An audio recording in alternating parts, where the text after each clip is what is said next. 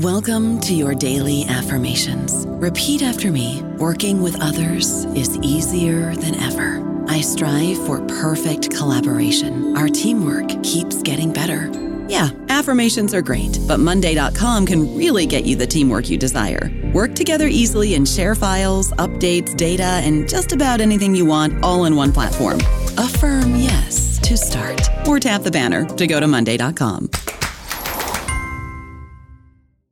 Lucky Land Casino asking people what's the weirdest place you've gotten lucky? Lucky? In line at the deli, I guess? Aha, in my dentist's office.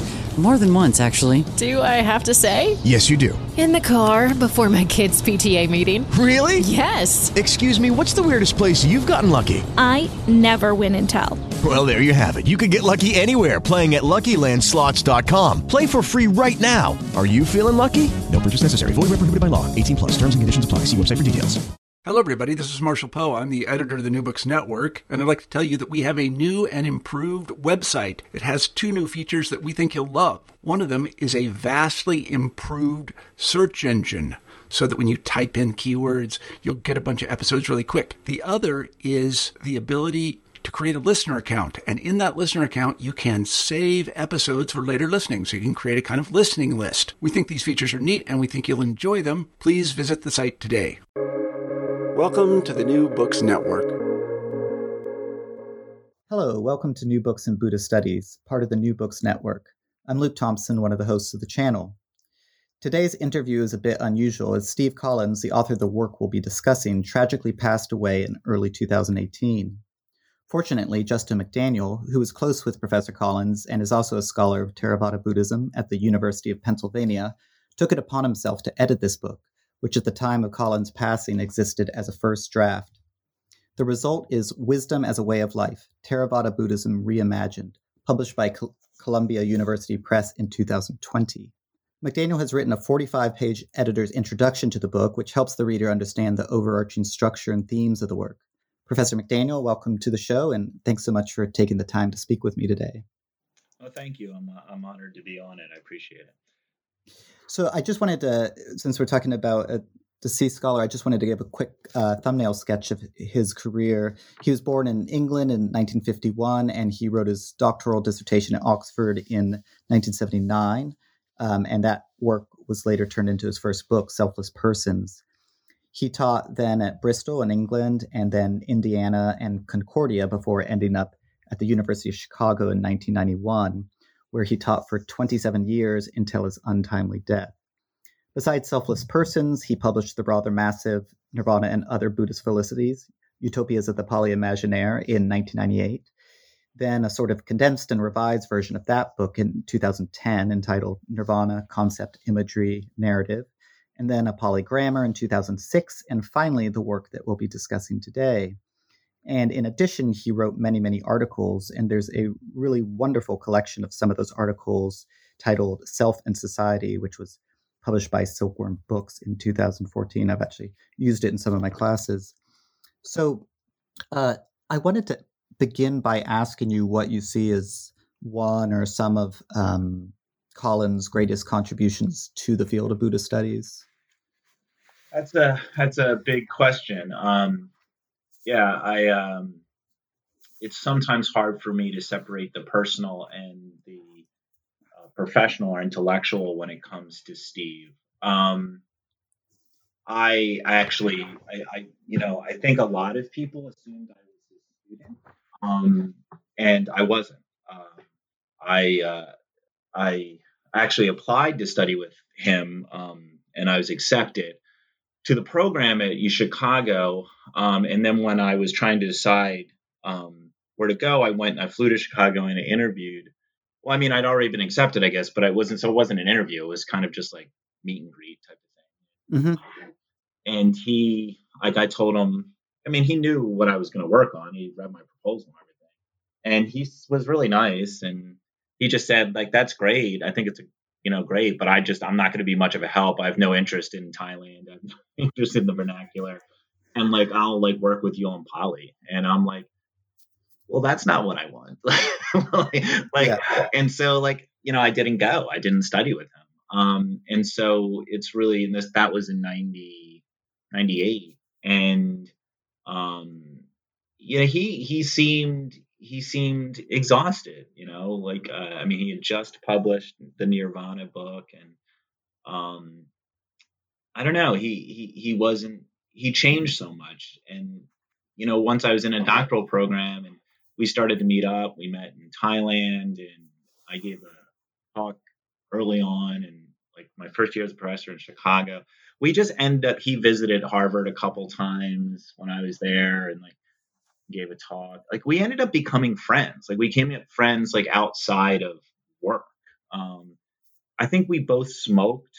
Um, we both Irish. Like I, I don't know like what it was. You know, like we talked about music a lot. Um, and like our work is so completely different and it, our approach is completely different. Our training is, you know, little similar, but pretty different. Um, and our writing styles are just completely different. And like it, it just, I don't know. We, and so I guess Steve never trained me. He never, and, you know, we wrote an article together in 2010 um, on Thai nuns and Pali education and we did field work together and i did most i did like the translations the field work like you know interviews in thai and things and you know, um, he he you know his there were ideas were his in the article and then we we went through the field notes together and we kind of saw aesthetics and beauty as kind of the most important thing out of that. I just remember like we always just had good conversations but it was never something where i felt like I want to learn this with Steve, and this is Steve's contribution to my intellectual life, or this is, mm. you know, I, I, just never saw it that way. And um, so when you ask the big question about, I can say what I think he meant to other, but I don't, what he meant to me was just so, it was the little conversations, not really the big ideas, you know, like, and I mean, his biggest contribution, of course, is the concepts of the imaginaire. Um, big contributions is Selfless Persons, which is 1982, which which is still used today. I still use and a lot of people. Uh, Charlie Hallisey in his afterwards talks about the importance of the book. Charlie Hallisey actually is the one who gave me that book originally, I think. Um, and you know, it, it, there were so many things he was known for, and I think a lot of times it was just like his his kind of aggression and his acerbic wit and the way he was with people. Like it's almost like there's so many ideas he was known for, but I think sometimes Steve looms large. Like there's almost an idea of Steve more than mm-hmm. you know what I mean. Like, sure, sure, sure. Yeah, so I'm I'm really not answering your question. Yeah, yeah, no, that's fine. Well, look, let, let, me go on to the next question because that's a little more specific. You um, and and that's you, you you talked about. I mean, he was you know he was educated at Oxford, and I mm-hmm. mean in a rather uh, what I guess nowadays we think of as a traditional manner, you know, very textual, mm-hmm. uh, not working with vernaculars. Uh, but then you talk about how, and you just gave that example of when you visited him, and he said, "Well, I have no interest in Thailand or the vernaculars." Uh, but you note that his uh, approach to today Buddhism changed during the past decade or two of his life. And in your introduction, you state, and I quote, Steve's growing interest in the world of Buddhist studies beyond the close study of Pali and Sanskrit texts in the last 20 years of his short life led him to lash out at times at his former self and his early training. Mm-hmm. So, uh, can you explain? Uh, I mean, I think maybe we all understand this shift. I mean, the whole field sort of shifted in, a bit in that way. But I mean, how how's how do you think this came through in his work? Um, I think he came through a lot of way. I, I Steve, I think if he was here, he would attribute that change to Nancy Eberhardt. Um, mm. Nancy Eberhardt's book really affected him, and Nikki Tannenbaum's book really affected him. Both working on the Shan um, and in Burma and in Sipsong Pana area where Tom Borchert, of course, worked a lot. And um, those two books, and then Jo Cook. One, I mean, Jo Cook was not his student, but she's my generation, and her book, um, you know, she was doing her dissertation around the time he started getting interested in Thailand, and her book really affected him too. I remember, and um, uh, Julia Cassaniti's work when she was a doctoral student in Chicago. Steve was affected by his students. Like he was affected, mm. and, and, he read a lot of people in like younger generations. He he was no curmudgeon. He was no like, oh, only old work was good. You know what I mean? Like he wasn't like back in my day. He he was never like that. Like um, he was like that with music, but he wasn't like that with other things. Um, and so like those books, Nancy's, I think, and Nikki especially really affected him. Affect theory, even though he never used the term affect theory, um, he early on. Anne Hansen's work on emotions, uh, I think, really influenced him. Um, mm. And so there was a lot of intellectual interests that were changing for him. Um, but he wasn't an anthropologist. I mean, and he never wanted to be. Um, but he was interested in kind of observing rituals and seeing. He he became very interested in the way monks and nuns and lay people, in a sense, handled handled ideas coming from Pali text and mm. articulated them in certain ways.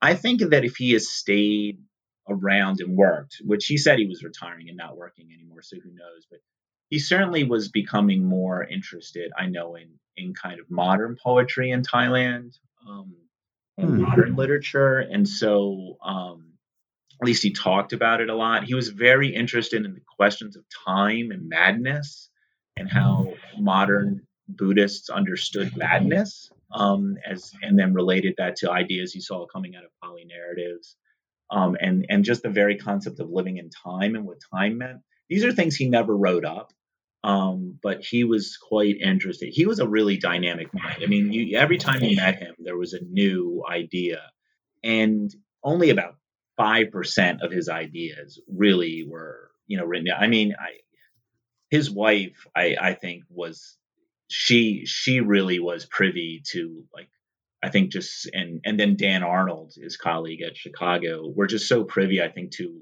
much more than I was on a day to day basis, um, by far that these ideas. And so he he changed a lot, but it was a pretty dramatic change, and and he he was angry. I don't know about angry at his former self, but he certainly he certainly like in many ways rejected it. But then he had this great reverence for Roy Norman, um, K.R. Hmm. Norman, who was his one of his teachers, who recently passed away. It's sad that his his great teachers passed away after his student. You know, and Roy Norman I think was 94, and um, you know, rest in peace. And he, uh, so I know I know Roy Norman like was was a big influence on on Steve too. Um, but he did he did change a great deal and but he also appreciated change in others i think um like he was very excited when people came out with new ideas. And he was also quite angry and impatient when people like stuck with the same idea. Like mm-hmm. you know what i mean? If a person gave the same talk like three or four times or versions of the same talk over five years like steve was very dismissive. Like you know he wanted people to push themselves intellectually. Um and I think a lot of people in our field, I think a lot of people in historical fields in general or religious studies fields in general, they they push themselves in terms of learning more stuff. Like they learn more information, um, mm-hmm. they read more texts, or they learn a language better, or another language, or um, they go, you know, they learn more and more about you know less and less, I guess. Um, mm-hmm. And he wasn't like that. He he he never really developed new skills. Like he never developed learning new vernacular languages. He never, in a sense, changed the style of his writing. He never took on like anthropological methods and theories and brought them to the field. He he was very kind of limited in terms of the theory he read, but he read it really closely. Um, and like he wasn't just coming up like searching out was the latest new fad of ideas or anything like that. He was really in a sense, non expansive in his training and incredibly intellectually expansive in how he asked questions and new mm. questions he was bringing. And that I loved about him. Yeah. So, so uh, uh moving on, I mean, what one of the things that, um, and I can't remember if this is uh, covered in part one or in your introduction, but he was, um, you know, he was very skeptical about uh, our ability to know with even a modest degree of certainty the ideas, practices, and daily lives of early Buddhists and Buddhist mm. communities. And you know, I think he he he sort of quotes Gombrich as saying, well, you know, in, in the in lieu of any hard evidence, we should sort of take the traditions uh, statements about the Buddha's past at face value until you know contrary evidence is brought to light, and he thought this was um, ridiculous. And um, yeah, that's a that's a generous term to say ridiculous.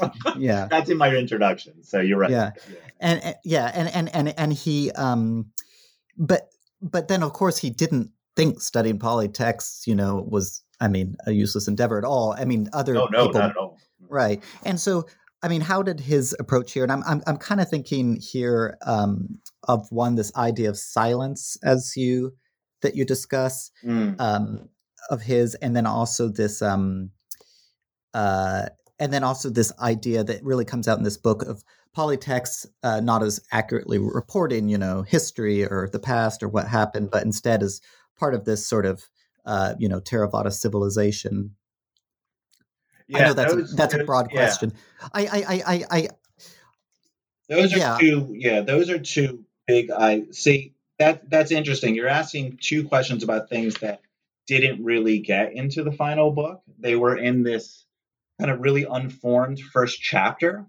Mm-hmm. Um, and so I re- I didn't I didn't remove really anything. I just the first chapter was just not finished, and um, he had a preface preliminary preliminary notes and a first chapter that all kind of ran together. And then he had the second and third chapter, which are largely included intact in the book. I mean, with obviously, you know, I had to add footnote, I mean, endnotes, and you know, I mean, sure. I just clean up stuff, but like, you know, generally there. But the two parts you're talking about, I do include large sections of what he wrote in that mm-hmm. draft mm-hmm. in the introduction. And there, one's called Buddha Ghosha's Fantasy, and that's talking mm-hmm. about the impossibility of history and um, Gombrich, uh, Richard Gombrich's work, and um, which, by the way, like he's criticizing that idea, but um, there wasn't a there wasn't a malicious intent against. Oh, of course not. Of course I, not. I, never got that in. Uh, you know, he, Steve attacked ideas. He didn't attack people. Um, mm-hmm. Sometimes, maybe, but um, but but yeah, but the the interesting part about the impossibility of studying early Buddhist history, um, yeah, he believed in studying Pali text, but you know he really studied Pali text as he would often say, like the way you should study, in a sense, Shakespeare, or the way you should study Tolstoy, like you know the way you should study, you know Homer, like that.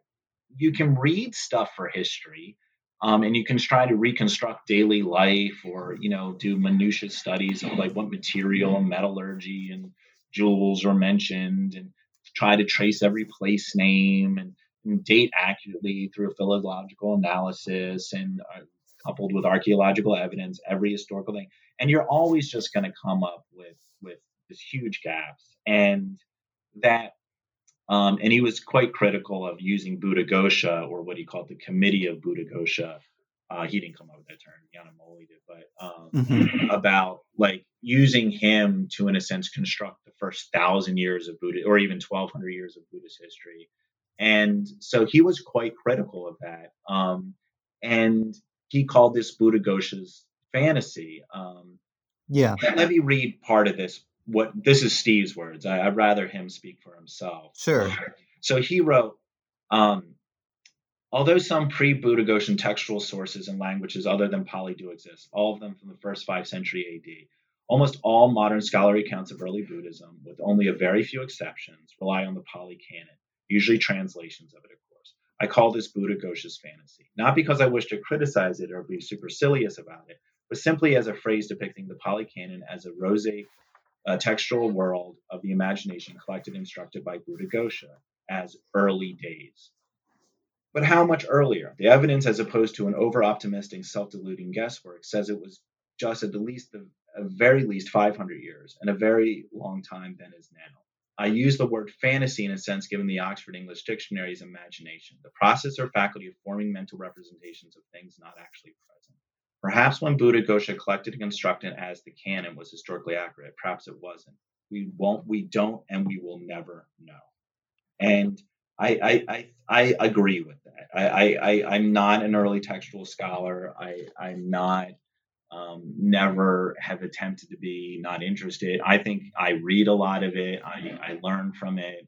Um, I give it to my students certainly, um, but I do agree that eh, you know that um, when we read this, we have to read it as ideas, and we you know mm-hmm. not have to, but I think the value of it is reading the ideas, which mm-hmm. are just as relevant now as they were then, and that there's so much rich story in, in whether it's narrative literature at this time or what Steve calls systematic literature, um, or that there's so much. And so a good historian of Denmark would not read Shakespeare's Hamlet for accurate histories of Denmark, right? Like, right. I mean, there's an, you know, like, yeah, okay, we might say a place name, Elsinore, you know, okay, like, um, and you know, but it's much more interesting to know in a sense that like Shakespeare might have lost his son Hamnet to death, you know, his son died and that emotional cost led him to write something called Hamlet that took place happened to take place in Denmark right? Or maybe, mm-hmm. or he just invented Denmark, you know what I mean, in his mind. Yeah. Like, like I don't, I'm not a Shakespeare scholar, but you know what I mean? Like, like like that's and the thing is the lessons from it and the things we can relate to and the kind of soap opera quality of it um and i mean so in a, in a good way and like this kind of dramatic you know clash between um, humans and their emotions that mm-hmm. timeless like steve wanted to make Pali literature relevant to everyone he wanted it mm, to be yeah. read as world literature the same way you would read you know Attar's Book of the Birds or the El Cid, or you would read Josephus, or you would read Thucydides, you know mm-hmm. what I mm-hmm. mean? Or yeah. when you would read Mark Twain, for God's sakes, like, like he, you know, for him, that he was this trained philosopher, studied classics, um, who got was very good in languages, who loved the worlds of ideas. He he loved the ideas of Buddhism, and he thought, well, these are really interesting ideas, and if we just relegate them to the study of the history of these mystical others, then they'll always just, in a sense, be in this corner of the humanities, and they should be at the heart of the humanities. They should be in discussions of any time we talk about world philosophy, philosophies of psychology, world literature, anything, this, they should be part of the conversation. And I think that's in many ways why he liked the University of Chicago. Um, even though he was in the South Asian Studies department, he liked the fact that he was working with students across the humanities. Mm-hmm. Yeah. Yeah, you know, just to, I mean, you you have a nice quote. This, these are your words from the book that kind of, uh, sort of uh, reinforces what you were saying there. Um, you know, it said you you write Steve wanted to get away from the idea that we could use Pali text to reconstruct a Buddhist path and to value it instead as beautiful and complex literature to wander in and wonder with. This book is a product of not dismissing Buddhist literature written in classical languages. Indeed, he, um, but for Steve, literature was like music, something to delight in and be inspired by, not historicize or use as evidence of something else. So. Yeah, I yeah, I music music with that. Yeah, um, well, I sounded pretty good there. No, um, no, but uh, I forgot I wrote that. Um, but um, I would say no. That Steve, music was hugely important to Steve. I mean, his, his metaphors that he used, conversations that he started. You know, the way some people like like you know when I got on the Sixers Lakers game was ending and Sixers won one by one, which is great. Um, and like right before we started, and like Mm-hmm. You know, I grew up in a sports household. I didn't really play, you know, and so I would use sports metaphors for things, right? Um, my dad, um, you know, drove trucks and talked about cars and like, you know, he, so I used car metaphors a lot, right? Like Steve was in the world of music. Like he, he talked in, in musical ways. Um, he got along very well with my son. My son's a jazz musician.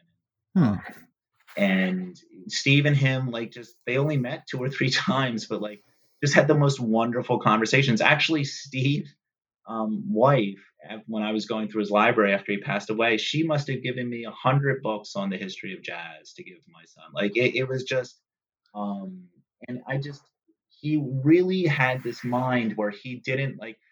Charlie Hallisey put this very well in the afterwards. I think. Um, you know, that I mean, he stressed this point that Steve Steve always said that you know, in a sense, Buddhists were humans first, right? Mm-hmm. And not everything they thought about was religious, and not everything they thought about was Buddhist. In a sense that, and Steve was a human being first, like that. Um, the listen, going to the jazz show, and having a nice walk and a good talk and a nice meal like was was as important as pouring over you know foucault you know Mm-hmm. and and in that way i think the students found him very um, infectious i think they also found him very frustrating because in a sense um it was maybe this is where steve and i are similar like, it's hard to like stay on on point you know like because it was always conversations are always expansive you know what i mean like Yeah. often terrible asides steve's asides were just so much more interesting than okay, so so um, I I should mention for listeners too that um, I mean maybe we should get into this, but uh, Collins also had very strong views about translation, and Mhm. um, you know writes a lot in this book about um, you know certain ter- you know certain terms that we should use or shouldn't use, or the way in which uh, he seems to have had strong opinion about not using theological, ter- like ter- English words, for example, borrowed from, you know, Christian theology or monastic institutions or whatnot.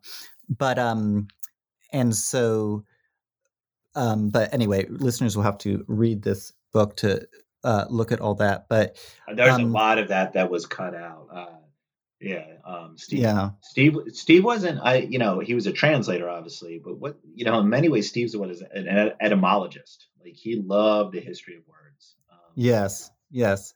The- Um, so so the so the book has this really nice introduction where uh, you sort of give this uh, where you also talk about the parts of the book that you ended up not including um, and quote a lot from it.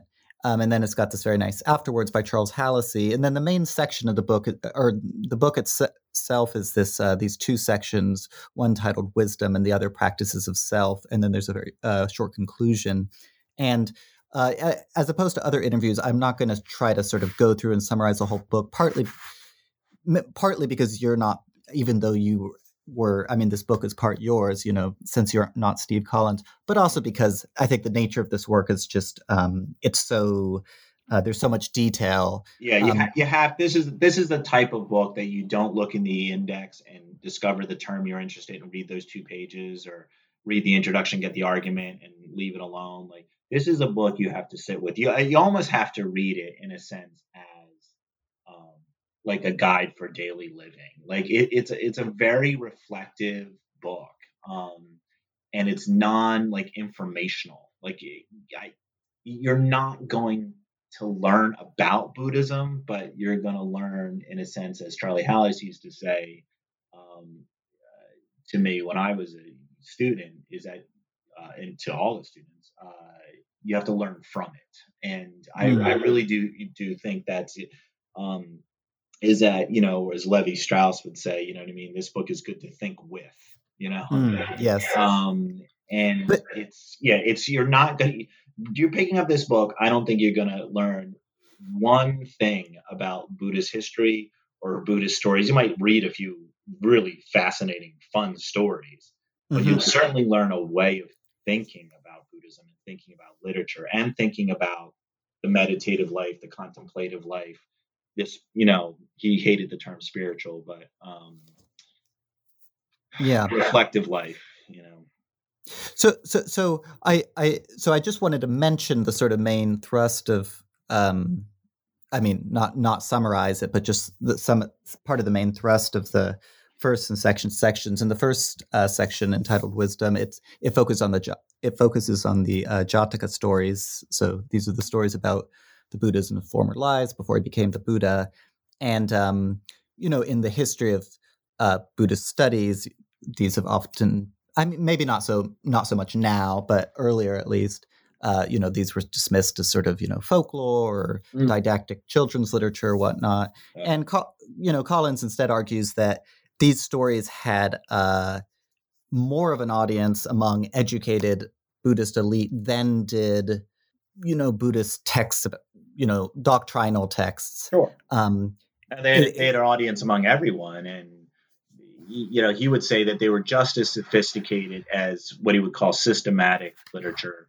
or doctrinal, you know, Abhidhammic or uh, commentarial literature, like, um, I mean, commentary, but like, um, he would say that these stories have the emotional depth and emotional complexity um, and and theoretical in a sense. I mean, the ability to reflect conceptually on them as deep as any other types of Buddhist literature and and any type of literature, period.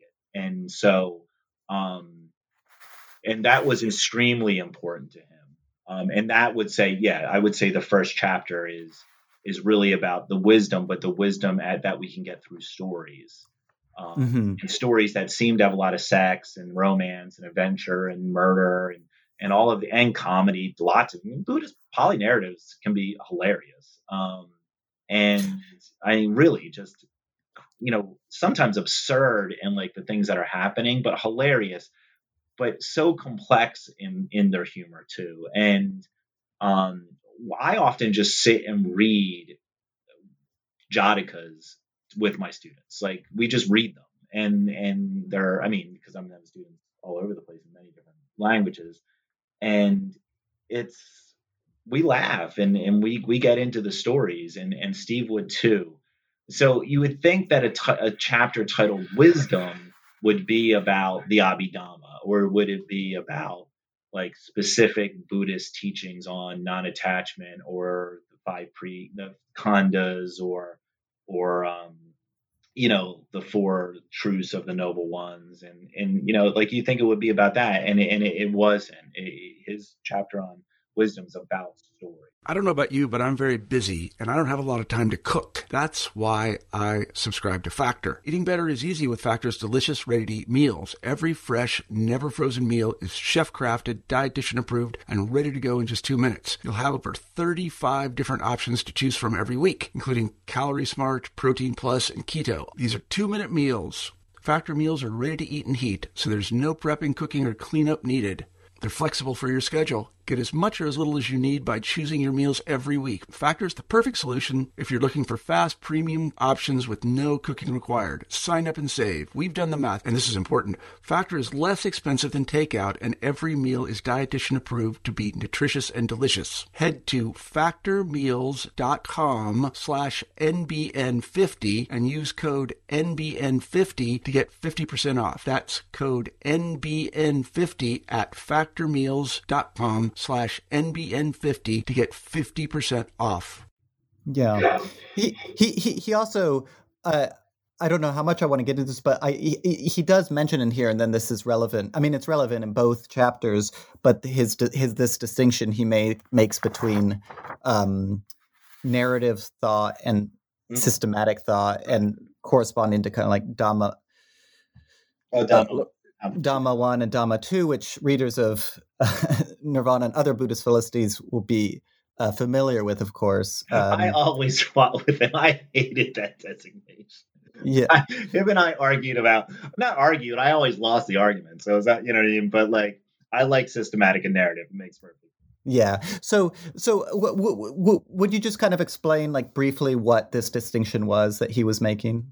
Sure. He was saying that they shouldn't be ranked um, as one or the other, that somehow learning through stories was not as important as learning through doctrine, right? And, mm-hmm. and, in many ways, I it, it was hard to identify what, you know, if you really think about it, there's not a ton of doctrine sometimes in Buddhism, right? Like that it is almost, it's a lot of story. Like narrative really dominates the pages I mean, even in the Vinaya, like the Vinaya commentaries and so they, it's just lots and lots of stories. And mm-hmm. suttas are stories in a sense, right?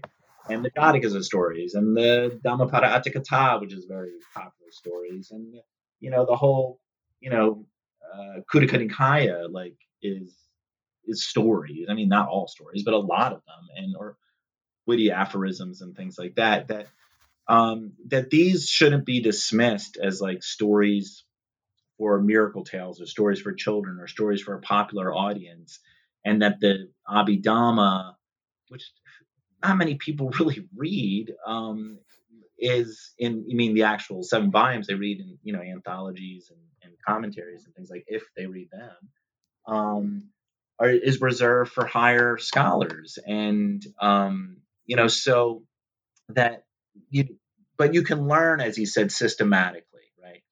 Mm-hmm. You know, if this happens, do this. If this happens, do this. Or if you confront it with the problem of good, this is what's happening. This, this, this, and this. And you know, Mhm. you have you know the Abhidhamma in terms of it's about senses and the body and bodily reactions and emotional reactions and the construction of the person and personhood and relations in society and and so it reads like a phone book in some ways, right? It's you know what Mhm. Heidegger would say, you know, documentary. Like it, it, it's like systematically going through an instruction manual of daily uh, or of the way the mind works, right?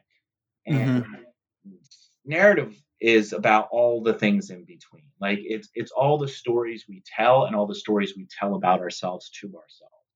Um, Mhm. every person's biography, in a sense, is the story they tell themselves, right? And they tell themselves that story differently every time. And every person they meet, they tell in a slightly different way, right? And we're Mhm. surrounded by people's stories so much so when we describe other people, when like if we so say I'm talking with my son about a person I met on the subway, I would tell like, oh, this person had an interesting story. Let me tell you about what this person said. Like, you know, and then it, their story that I was telling about will become my story. And then he might think that was funny and tell somebody else and become their story, right?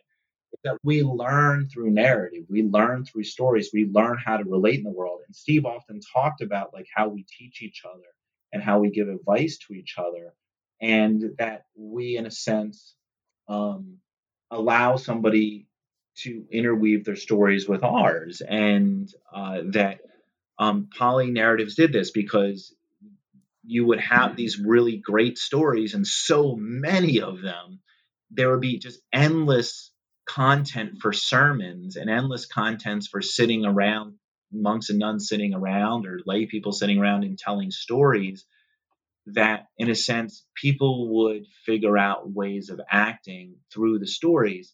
And more importantly is that there were so many characters in Pali's stories that in a sense you could find a character you could relate to at different times in your life. Like sometimes you would be this character in your life sometimes you'd be this character there's so much intrigue and betrayal and love and loss and death and relations between mothers and children and siblings and questions about power and questions about longing and, and questions about disease and death and questions about duty and where to be a good daughter or a good son. Like there's just so many stories that everyone can relate to them. Everyone's lost someone everyone's gone through this type of struggle everyone questions their identity everyone questions what they should do with their life everyone questions why wouldn't this person love me and like any question that you ever have, any story that you're involved in, any story that you're living right now will be present in so much Pali literature. There are just so many stories.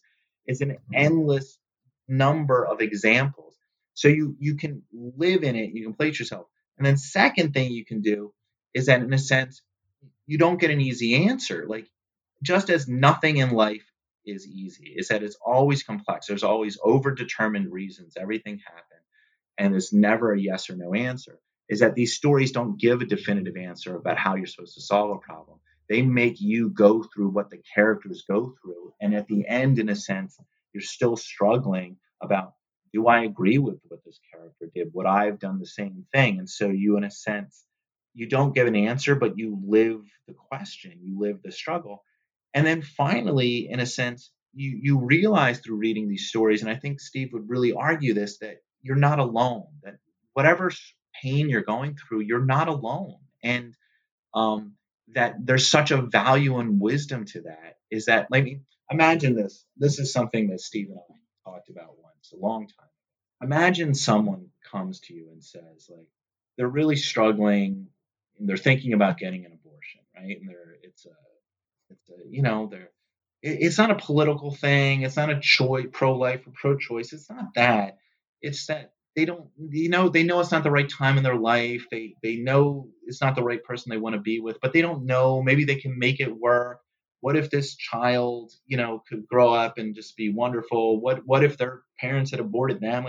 They're they're talking to you and they're they're sparing their you know what I mean pain to you Mm. and you sit to them and you say like well Roe v. Wade said this, and you said that, well, the Bible says this and this, and there's this is when the life starts, and this is when a soul begins, and this is a child at three weeks can feel pain or in a, his fingernails at eight weeks or whatever, right?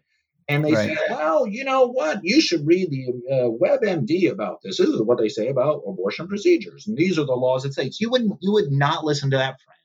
You would walk away you would say that's the worst advice I've ever gotten. Or even worse, they don't give you a lot of information. They tell you what to do. You should definitely have this child because every child matters. Or you should definitely have an abortion because fuck that guy. Like he, you know, he's not somebody you should have a kid with. Like you would not want that advice either. You wouldn't want a definitive answer, right?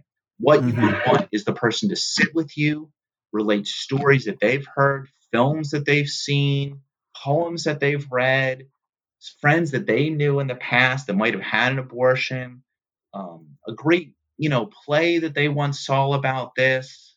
You know, you would want them to tell you stories. You would want them to listen and sit with you and share their story of pain. Maybe they haven't gone through that exact thing, but they have gone through well, they didn't know if they should be with the right person, or they didn't know if there was such an idea of a soulmate, or they didn't know, you know, you would want to hear them share a story because you were sharing a story.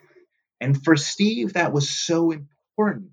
It wasn't systematic knowledge, in a sense, it's fine and good. You learn from it, you document it, you shelve it, right? It becomes what I like to call, Steve didn't use this term, but Lorand Matory, um, I like scholar of um, um, uh, West Africa and Brazil.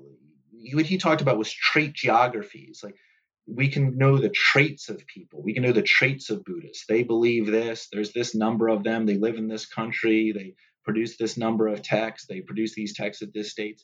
That's a traits of somebody. You get a trait geography of the people, to where you say, right? Um, but Steve wanted to see the processes of way people think, right? And and this, even though that's coming from a Tory, and, and I certainly abide by that, like like Steve, I think, would agree with that. That he he would say, in a sense, it's the the way people think and the way that they work through problems are more important in terms of learning from that than the answers to the problems themselves. Mm. So, so that kind of relates to the the the the, the second chapter in the book, mm. uh, pr- practices of self, and and uh, here in this chapter, uh, Collins says that one of the reasons he wrote this book was to, and I'll, I'll quote here, provide some comparative material to the work of Pierre Hadot on, to use the standard slogans, spiritual exercises and philosophy as a way of life, and to that of Michel Foucault on practices and technologies of self and subjectivity and truth. So he, he's trying to sort of, I you know, put uh, Theravada Buddhism into, or a certain aspects of it into kind of conversation but mm. and and and this part of the book is incredibly rich and we can't summarize it here i don't think we should try but one of the arguments that he's making in this part is that um, and again he goes through a very uh, uh, uh, fascinating argument to get here but he, he basically um, argues that uh, ultimate truth is only expressible through nouns and adjectives, mm. not through verbs. Right. And going back to his distinction between narrative thought and systematic thought, uh, you know, he says narrative thought requires verbs. Right. And his conclusion from that is that ultimate truth cannot be expressed in language, which kind of makes me think, and I, I don't think I followed the argument through this entire i mean i i got a little lost at parsing this chapter but it seems what you just said kind of yeah yeah i mean i mean what you were saying he says like it, it kind of echoes some things in the first chapter where it's like these are the stories that sort of you know kind of mm. uh, tell people how to live but basically he says that argues he concludes here that you know practices of the self necessarily require what he calls consensual truth which is related to narrative thought and mm. so mm. It's um i mean i don't uh, is there anything you want to add to that yeah i, I think you're right i mean i, I think you, you know it is very hard to summarize and i, I think yeah, he he would say that like it learning ultimate truth or or it, it's part of your entire body. It, it's part of a lifestyle. It, it's not just meditation. He, he criticized this as like you read and then you meditate. No, it's part of, in a sense, the way you know Foucault's understanding of the technology of the self. It's it's this part of self-forming, right? And he like the term exercises, you know, from Hadot, and that um, that and he, and he Steve was a great student of Catholic monastic history, and um, and and and we got along that way as well because that's something I I went to a monastic high school, for example, Catholic hmm. high school. Um, I grew up very super Catholic, um, and so you know this was a really big part of my education, and this work really resonated with me. And I, you know, when I read Steve's stuff on this early on, he, he's written about this for a long time actually, um, and he's been thought he thought about this for a long time. Is that you know he wanted to see like in a sense the physicality of knowledge how you sleep how you eat how you walk um, you know how you meditate how you garden you know like um, that these were all very very important actions and that that was part of a larger truth and and that you couldn't simply like pick up something and read it and know it you, you had to you had to live it and um you know he used the term like physical imagination. Like, you know, there's a physicality to, to everything. Um, mm. and that, um, it, but he was really, he wasn't like against like mindfulness and yoga and all these things, but he was against that if you did this as kind of a separate task, you know, mm. a larger monastic life um, which he saw as a very social life, actually interesting. You know, he that was one of the etymol like you said etymologies. He hated this idea that monks were associated with like being, you know, um, you know, he he thought it was a, a misnomer that in a sense it was this idea of being uh, isolated and non-worldly, right? That that he saw in a sense as something that it was a different type of homosocial, you know, society. Um, and a choice to be unmarried. You know, he was against the way we translate celibacy. Celibacy sounds like not having sex, but he would say in French it would mean, you know, non unmarried. And like that these were religious prof- unmarried religious professionals. They weren't isolated monks meditating in caves. They they were social beings. Um, but they took in a sense the art of daily living seriously and they the physicality of their life and the cerebral nature of their life were something that were intertwined. Um, and he he he stressed this, um, and I think that goes like what I was saying about music is that you know one part of his mind and one part of his body, like moving his body, listening to jazz, wasn't wholly different from reading a Pali text, right? That that they were part of a larger kind of technology of the self and um, you know he this it is a complicated section and i included parts of what were in the original introduction of the book in in my introduction that i i, I hope in his words i think summed it up um, pretty well um, and I'd like to read just one passage of what Steve wrote. Um, sure. These are these technologies of self he's talking about relating back to Foucault. He's saying these are techniques which permit individuals to affect by themselves a certain number of operations on their own bodies, on their own souls, on their own thoughts, or on their own contact. And this way to transform themselves, to modify themselves, and to attain certain states of perfection, of happiness, of purity, of supernatural power, and so on. Let's just call this kind of techniques a technique or technology of the self. And then he goes on, he says, again, what he says, indeed, what he learned, well, I wrote this, but what he learned from Hadot and Foucault, especially in practice itself, fits very well with the Theravada Buddha project. And then this is Steve writing. Steve says, the phrase exercises and practices of the self could be taken very widely indeed. So widely they become almost useless as an instrument of comparison.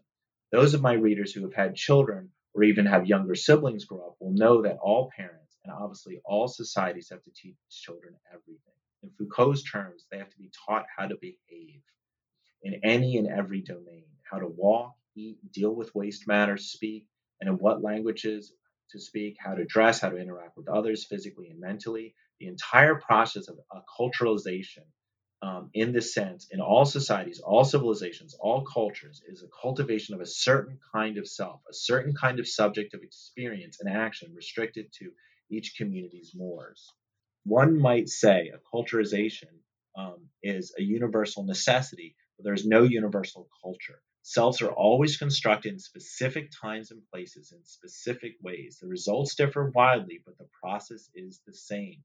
This learning of specific forms of physical and mental self control, this ascesis from childhood on, and the introjection of culturally specific ideas is part of what constitutes sanity in any, and that's his interest in madness, in any given social context. The introjection and performance of certain basic components of human sociality, what he also says called morality, which is human social, uh, sociality is morality, can be a kind of wisdom promulgated at length in Buddhist texts. It is helpful in this context to remember that the French word sage, when used of children, can mean both wise and well behaved. And the formation, which refers to both school and university education, the inculcation of a certain kind of subjectivity, of forming a certain kind of character.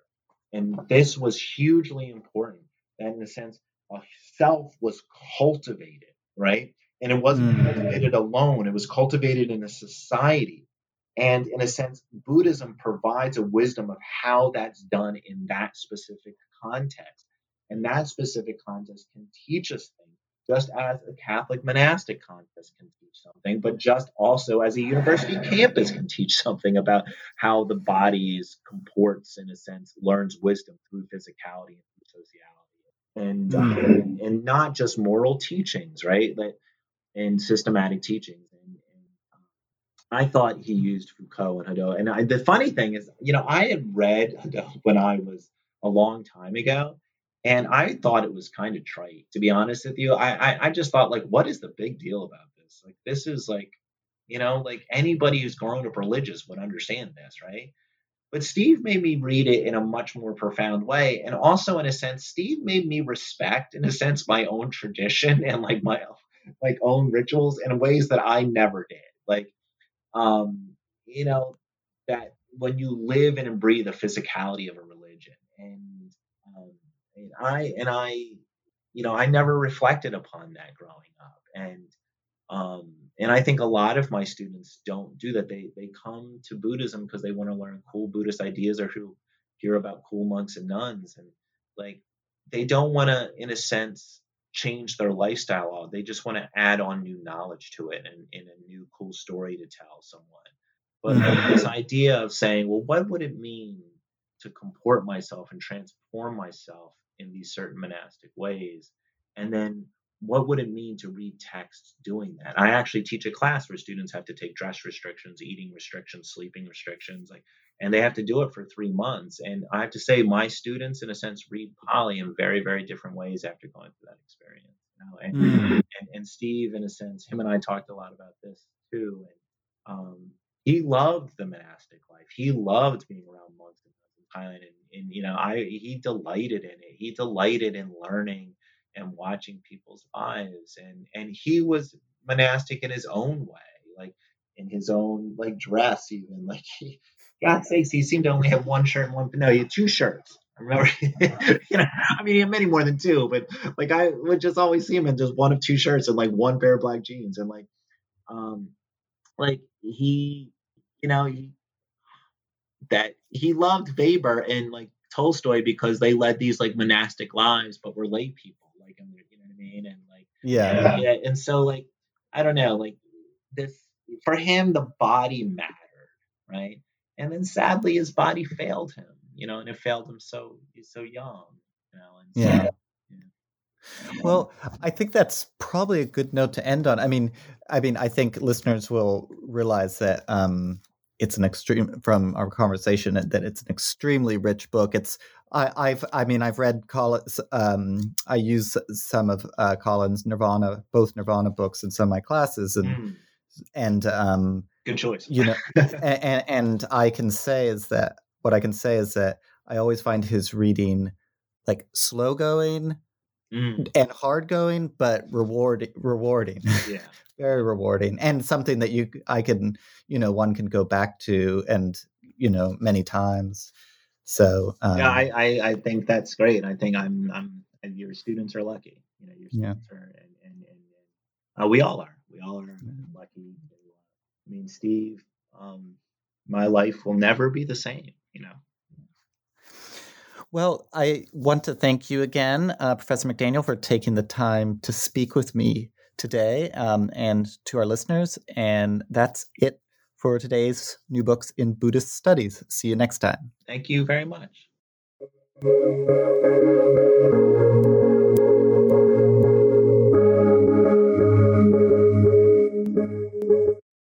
With Lucky Land slots, you can get lucky just about anywhere. Dearly beloved, we are gathered here today to. Has anyone seen the bride and groom? Sorry, sorry, we're here. We were getting lucky in the limo and we lost track of time. No, Lucky Land Casino, with cash prizes that add up quicker than a guest registry. In that case, I pronounce you lucky. Play for free at LuckyLandSlots.com. Daily bonuses are waiting. No purchase necessary. Void where prohibited by law. 18 plus. Terms and conditions apply. See website for details.